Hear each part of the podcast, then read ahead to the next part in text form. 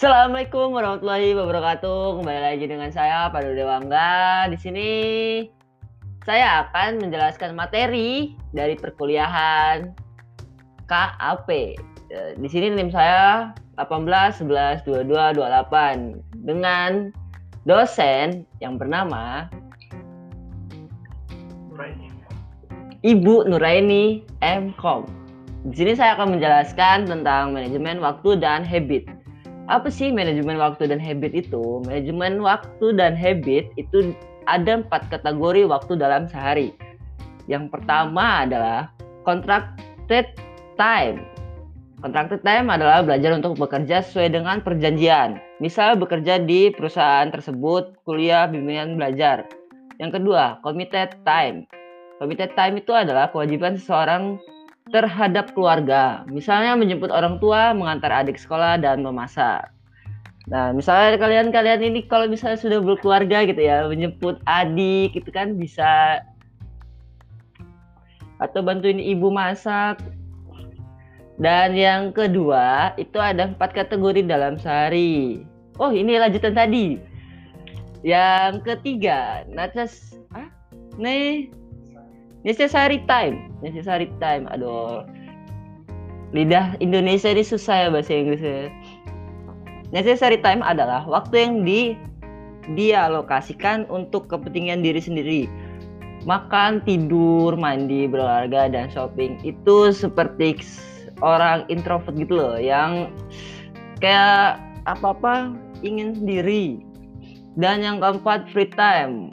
Free time adalah walaupun free time bukan berarti Anda tidak pernah merencanakan apa pun. Misal contohnya itu membaca buku, menonton film, bertemu teman, istirahat di rumah.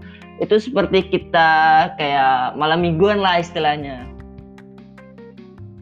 Terus yang materi kedua itu adalah habit. Apa sih habit itu? Habit itu ada 12 langkah. 12 langkah dalam mengubah kebiasaan. Yang pertama, be honesty to your life. Itu adalah sebe sebelum komitmen terhadap diri sendiri, ketahui apa yang kita inginkan dan mengapa kita menginginkannya. Seperti kita menginginkan dalam sehari-hari. Uh, kayak kita kayak BM gitulah istilahnya, kayak kita BM makanan atau pengen belanja-belanja sesuatu gitulah Terus yang kedua building trust.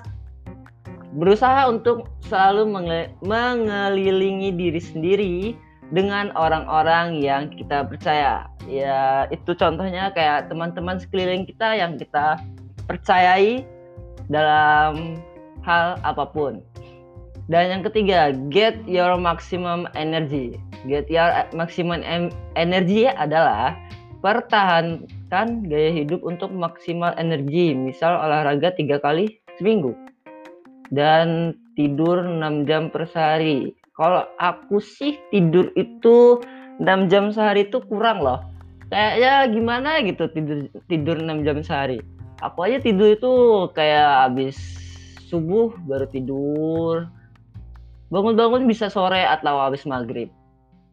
Dan yang keempat, listen and organize, mendengarkan dan kebutuhan badan sendiri untuk mengatur kegiatan sehari-hari.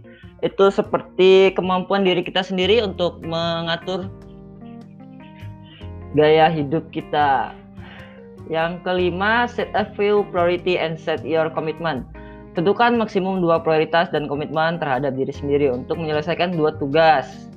Seperti kayak kita bertugas da, dikasih tugas dari dari dosen-dosen gitu loh kita menentukan apa dulu yang kita kerjakan lalu setelah itu selesai lalu kita selanjutnya yang selesaikan. Yang enam you know know your weakness and say no firmly. Berat, belajar berkata tidak agar agar dapat menyelesaikan prioritas-prioritas tanpa gangguan orang lain. Itu yang aku bilang di sebelumnya tadi yang kelima. Memprioritaskan apa yang kita butuhkan dahulu.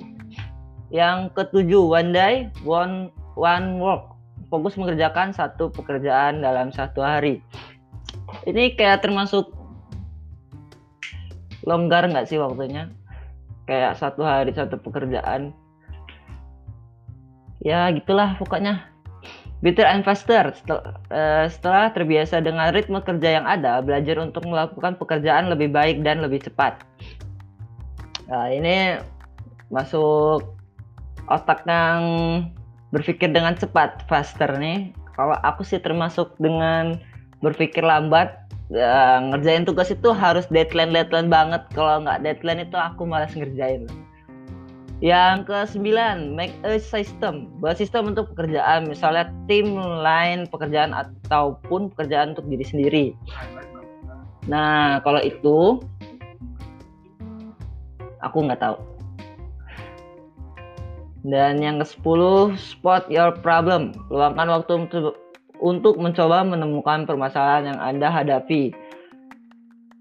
Yang ke-11, big goals, small work Pastikan Anda mempunyai tujuan untuk mulai bergerak sendiri de sedikit demi sedikit untuk mencapai tujuan Anda. Ini kayak tujuan hidup gitu nggak sih? Kayak big goals-nya itu kalau menurutku sih big goals-nya itu kayak pencapaian dalam diri kita sendiri gitu loh. Kok yang ke-12 finish it finish if it's good Selesaikan apa yang Anda telah mulai jika Anda sudah yakin bahwa Anda yang bahwa apa yang Anda kerjakan saat ini adalah hal yang bermanfaat. Ya, begitulah pokoknya uh, kayaknya sampai di sini dulu aja ya podcast kali ini. Sekian dan terima kasih kawan-kawan. See you next time. Bye bye.